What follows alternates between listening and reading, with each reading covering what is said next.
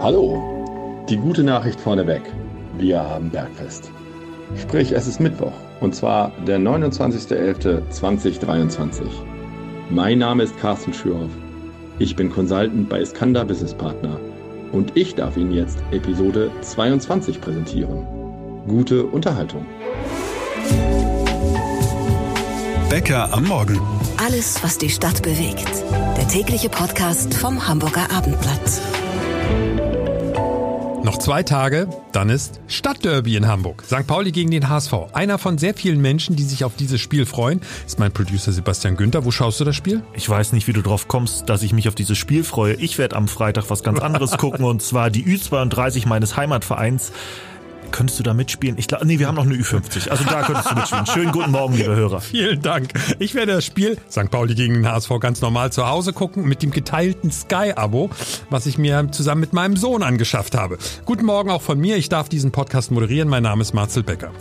Wir begleiten Sie, liebe Hörer, mit diesen Themen in den Mittwoch. Die Gewalt von rechts nimmt in Hamburg zu. Wir schauen uns die gerade bekannt gewordenen Zahlen genauer an. Ja, die Zahlen und die Entwicklungen sehen beide leider nicht wirklich gut aus. Es äh, hat ein, eine starke Zunahme von rechter Gewalt und rechten Straftaten gegeben. Ein U-Bahnhof kämpft mit seinem Abstieg. Stichwort Drogen. Auch bei der Hochbahn sind jetzt schon mehrere Beschwerden eingegangen, genauso wie bei der Polizei. Das heißt, es ist nicht nur eine gefühlte Wahrheit, sondern die Zahlen belegen, irgendwas ist da am Argen, irgendwas zieht die Menschen jetzt an diesen U-Bahnhof nach Hamm. Und wir kümmern uns mal etwas ausführlicher um den Mann, der in Osnabrück geboren wurde, aber hier in Rahlstedt aufgewachsen ist. Und deshalb sagen wir einfach mal, er ist ein Hamburger, der allerdings mittlerweile in Berlin seinem Job nachgeht. Wir meinen natürlich unseren Bundeskanzler Olaf Scholz. Und für den läuft es im Moment ziemlich bescheiden. Der Kern von Olaf Scholz war immer das Versprechen, ich regiere euch ordentlich. Und dieses Versprechen konnte er jetzt nicht mehr einhalten. Die Probleme einer Großstadt wie Hamburg, also Drogen und rechte Gewalt, sowie eine Analyse zur Regierungserklärung von unserem Scholz-Insider Lars Heider. Jetzt bei Becker am Morgen. Die Partei Die Linke wollte es genauer wissen und hat deshalb in der Bürgerschaft eine kleine Anfrage eingereicht. Wie steht es um die Gewalt von rechts in unserer Stadt? Die Antwort liegt vor. Fragen wir deshalb unseren Chefreporter Kai Schiller. Wie sehen die Zahlen aus und wie ist die Entwicklung? Ja, die Zahlen und die Entwicklung sehen beide leider nicht wirklich gut aus. Es äh, hat ein, eine starke Zunahme von rechter Gewalt und rechten Straftaten gegeben. Bei der kleinen Anfrage, die die Linke gestellt hat, ist herausgekommen, dass alleine im dritten Quartal diesen Jahres es mehr Straftaten gegeben hat als in den ersten beiden Quartalen, also in der ersten Jahreshälfte 2023 zusammengerechnet. Und das ist natürlich keine schöne Entwicklung. Was fällt denn genau unter den Begriff rechte Gewalt, damit wir da einmal alle im Boot sind? Die Anfrage der Linken lautete nach rassistischen, antisemitischen, rechtsextremistischen und oder ausländerfeindlichen Straftaten, die es in Hamburg gegeben hat. Also diese Sammelbegriffe sozusagen wurden einmal zusammengefasst. Was sind denn die Gründe für den Anstieg?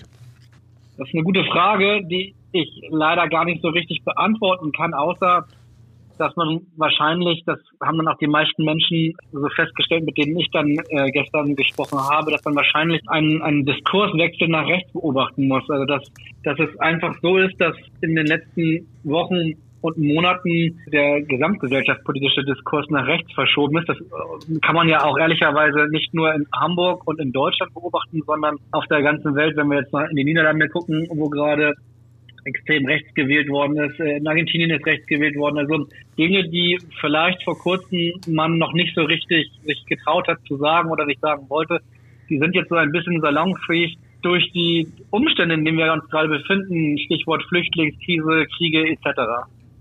Die Fraktionsvorsitzende der Linken in der Bürgerschaft, Jansu Özdemir, interpretiert ja die Zahlen wie folgt, und ich glaube, das geht so ein bisschen in die Richtung, was du auch eben gesagt hast. Die anhaltende Diskursverschiebung nach rechts sorgt für einen deutlichen Anstieg amtlich registrierter rechter Straf- und Gewalttaten. Also sie spielt, nehme ich mal an, so ist es ja in der Politik, auf die AfD an. Ja, das tut sie und das würde ich jetzt mal vorsichtig formulieren, ist wahrscheinlich auch nicht ganz verkehrt und ist schon die richtige Richtung. Also die AfD wird immer stärker die AfD ist rechts.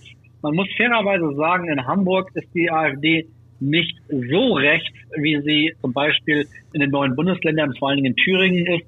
Das heißt aber nicht, dass man das Ganze nicht auch mit Vorsicht genießen muss. Und ich kann den, den, den Punkt schon verstehen. Nichtsdestotrotz kann man jetzt nicht die AfD haftbar machen für den Anstieg rechter Gewalt. Also das eine hat mit dem anderen schon etwas zu tun, aber die AfD wird sich sicherlich zu Recht wehren dagegen, dass sie allein verantwortlich ist für rechte Straftaten. Du schreibst in deinem Artikel zu dem Thema auf abendblatt.de, ähm, dass die AfD erst kürzlich in einem Antrag gefordert habe, dass der Kampf gegen Antisemitismus und das Existenzrecht Israels im Islamstaatsvertrag verankert werden müsse. Aber andersherum zu der Frage, wie erklärt sich Dirk Nockemann, der AfD-Chef hier in Hamburg, die Zahlen, hast du dazu eine Antwort bekommen von ihm? Nee, du, ich finde, du hast genau richtig gesagt. Also den Punkt, den die AfD ähm, in dem schriftlichen Statement äh, gemacht hat, der ist ja total nachvollziehbar. Und äh, dass man in dem Islamstaatsvertrag jetzt das festschreiben will, Kampf gegen Antisemitismus und das Existenzrecht Israels, ist eine wunderbare Idee, hat aber nicht so richtig was mit meiner Frage zu tun. Meine Frage war, wie er sich denn die Zunahme von rechter Gewalt erklärt. Da hatte er keine Antwort drauf. Lustigerweise habe ich gestern Herrn Nockemann im Rathaus gesehen und beobachtet. Der hatte um 19 Uhr so eine Art Bürgerstunde. Da waren über 100 Leute und da hat er Auskunft gegeben.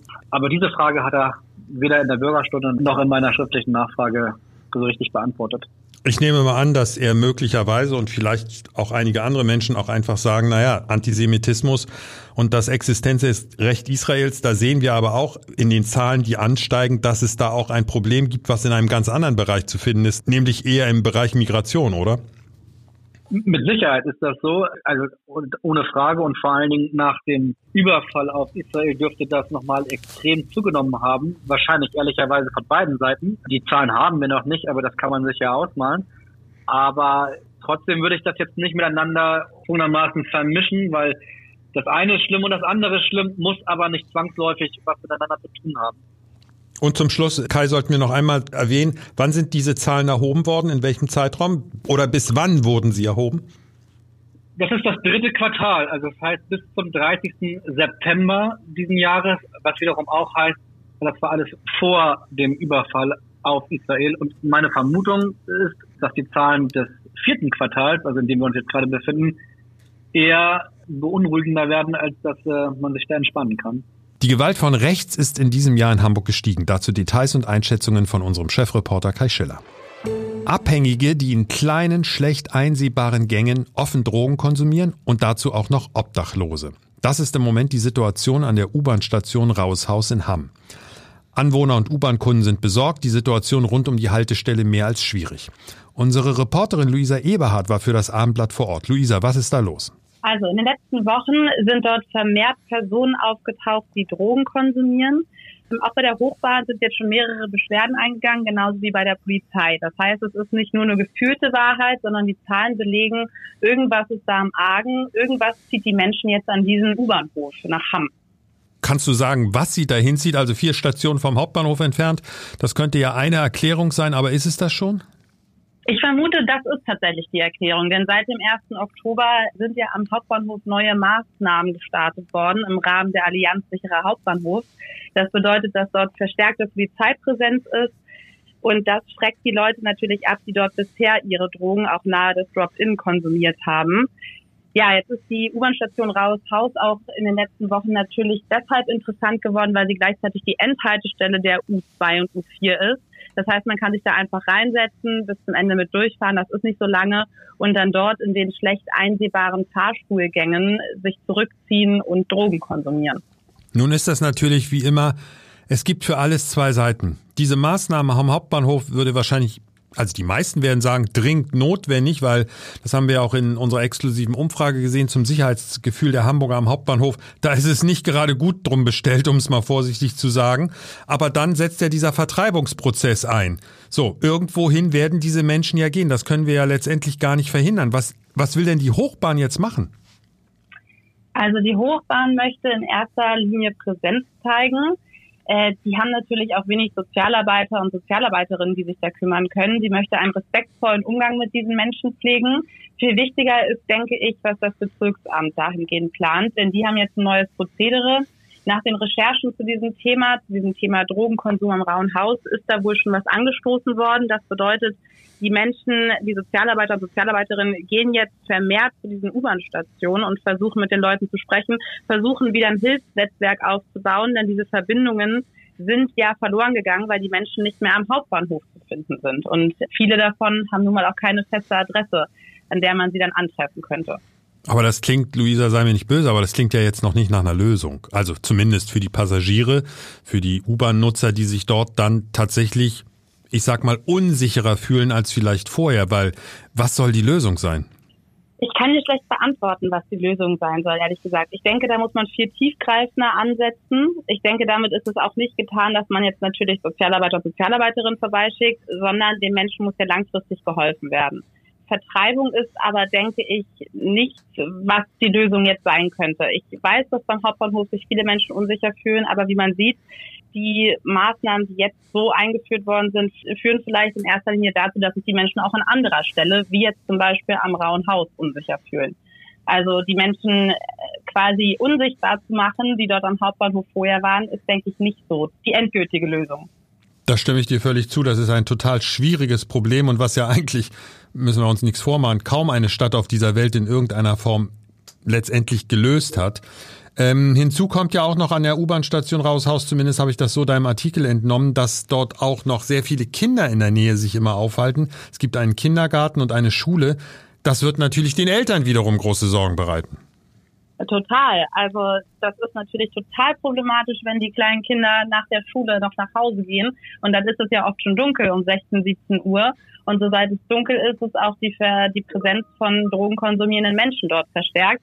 Also das geht eigentlich gar nicht, dieses Aufeinandertreffen von Menschen, die sich in einem Rausch befinden oder die gerade dabei sind, das quasi zu tun und die Kinder, die auf dem Weg nach Hause sind. Von daher, ich denke auch, die Polizei wird da jetzt in nächster Zeit ein bisschen öfter vorbeischauen. Aber da sind wir jetzt wieder bei der, bei der Frage, was tut man, um diesen Menschen zu helfen? Danke an Luisa Eberhardt für ihren Bericht von der U-Bahn-Station Raushaus in Hamm. Das Ganze hat Luisa für Sie, liebe Hörer, auch nochmal zum Nachlesen ganz ausführlich auf abendblatt.de zusammengefasst. Olaf Scholz.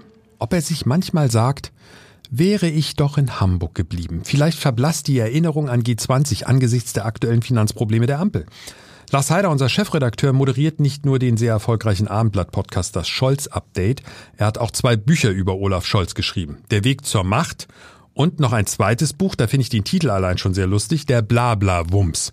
Gestern Olaf Scholz im Bundestag mit seiner Regierungserklärung, heute Morgen Lars Heider mit seiner Analyse zu dieser Rede hier bei Becker am Morgen. Lars, was sagen dir die Worte bzw. Formulierungen?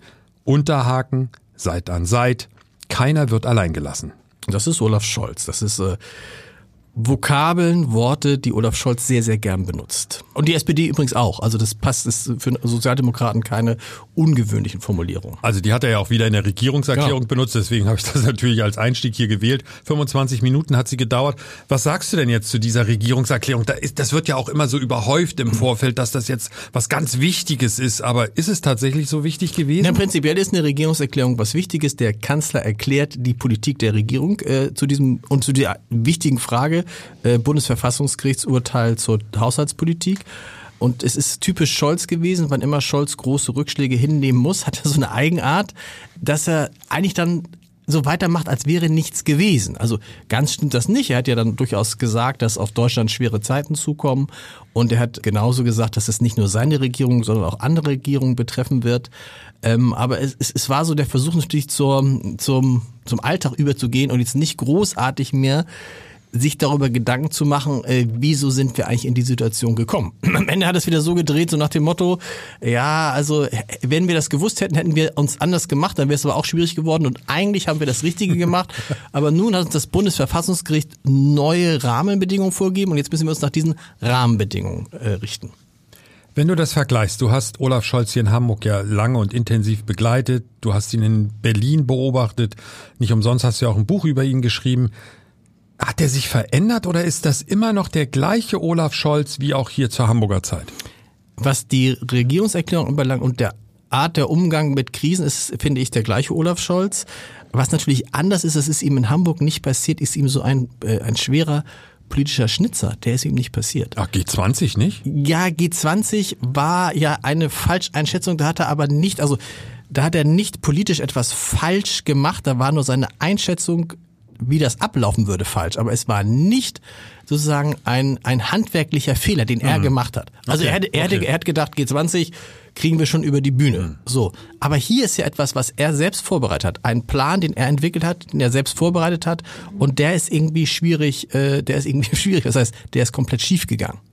Nun stellt sich aber trotzdem immer wieder die Frage, ohne dass ich jetzt von vornherein sagen könnte, naja, wenn es so käme, würde es besser werden. Aber hält diese Koalition? Ich glaube, sie muss halten. Der Moment zurückzutreten und die Koalition aufzulösen, wäre das Verfassungsgerichtsurteil gewesen. Ich kann mir keine Situation, keine politische Entscheidung vorstellen, die diese Regierung noch härter treffen könnte, weil selbst verschuldet. So. Und weil sie diesen Moment jetzt nicht genutzt hat, sondern gesagt hat, wir machen jetzt weiter, gehe ich davon aus, dass sie versuchen werden, die nächsten zwei Jahre durchzuziehen bis zum Ende in der Hoffnung, dass man einiges von der Reputation, die man jetzt eingebüßt hat, ja in einer unglaublichen Geschwindigkeit, muss man sagen, wieder wird wettmachen können. Aber es ist halt schwierig, weil das, was Scholz immer ausgezeichnet hat, dieses, er ist zwar ein schlechter Rhetoriker, er ist kommunikativ nicht einer der besten, aber er weiß, was er macht und er kennt sich mit Politik aus. Ne?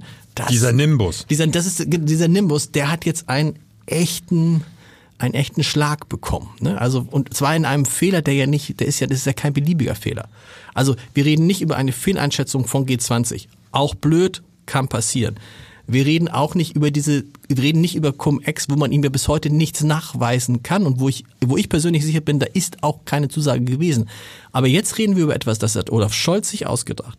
Das ist ein Plan von Olaf Scholz, den hat Olaf Scholz mit seiner Regierung umsetzen wollen. In dem Finanzministerium, wo es bestimmt viele kluge Leute gibt, die gesagt haben, mm, ja, schwierig. Und er ist Jurist, das heißt, er hätte die juristischen Folgen alles absehen müssen. Und wenn das zurückgepfiffen wird, in der Dimension, dann ist die Frage, ob man, wenn jetzt Scholz mit den nächsten Plänen um die Ecke kommt, ob die Leute dann tatsächlich dieses Vertrauen wiederkriegen werden. Er versucht es ja auch in eine andere Richtung zu lenken, indem er jetzt sagt, es kommen jetzt schwierige Zeiten auf Deutschland zu, das Regieren wird immer schwieriger und so weiter und so weiter. Der Kern von Olaf Scholz war immer das Versprechen, ich regiere euch ordentlich. Und dieses Versprechen konnte er jetzt nicht mehr einhalten. Ist das eigentlich so ein Typ, also andersrum gefragt, ich glaube, ich müsste es so formulieren. Olaf Scholz interessiert sich nicht für Umfragen, aber irgendwann muss es ihn doch auch mal interessieren. Also die Ergebnisse werden ja immer, immer schlechter.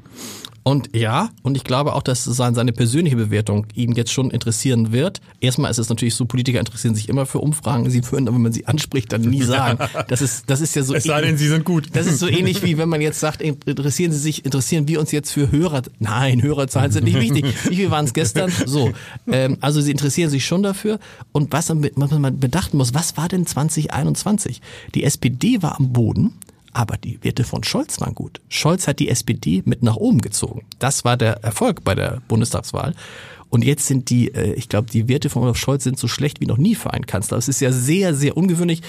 Und da kommt viel zusammen. Da kommt viel zusammen, für das er nichts kann. Aber das, was jetzt sozusagen den Absturz ausgelöst hat, das ist halt komplett selbstverschuldet. Und was willst du da sagen? Ich habe ja, ich habe einen riesen Fehler gemacht. Das ist sozusagen, oder ich habe mich da geehrt und es ist nicht so gekommen. Aber das ist natürlich für jemanden wie Scholz wirklich, das ist der GAU. Dagegen ist, ich will sagen, dagegen ist G20 nichts, aber das ist wirklich aus Scholz Sicht der GAU, weil es ihn im Kern seines politischen Selbstverständnisses trifft. Was glaubst du, wie geht's weiter? Die raufen sich irgendwie zusammen, Augen zu und durch. Naja, was heißt Augen zu und durch? Die werden jetzt versuchen, unter den neuen Bedingungen äh, zu regieren und möglichst viel von ihrem Koalitionspakt umzusetzen. Man darf auch bei Scholz, das muss man auch dazu sagen, ja, also das ist ein Typ, wenn es einen gibt, der so mit solchen Niederlagen umgehen kann, weil er halt die Sachen offensichtlich nicht so an sich ranlässt, ne? weil er nicht so emotional ist wie wir, weil er äh, auch das, was gestern war, da nicht mehr denkt, sondern nur nach vorne guckt. So ein bisschen, das hat Helmut Schmidt auch immer gemacht.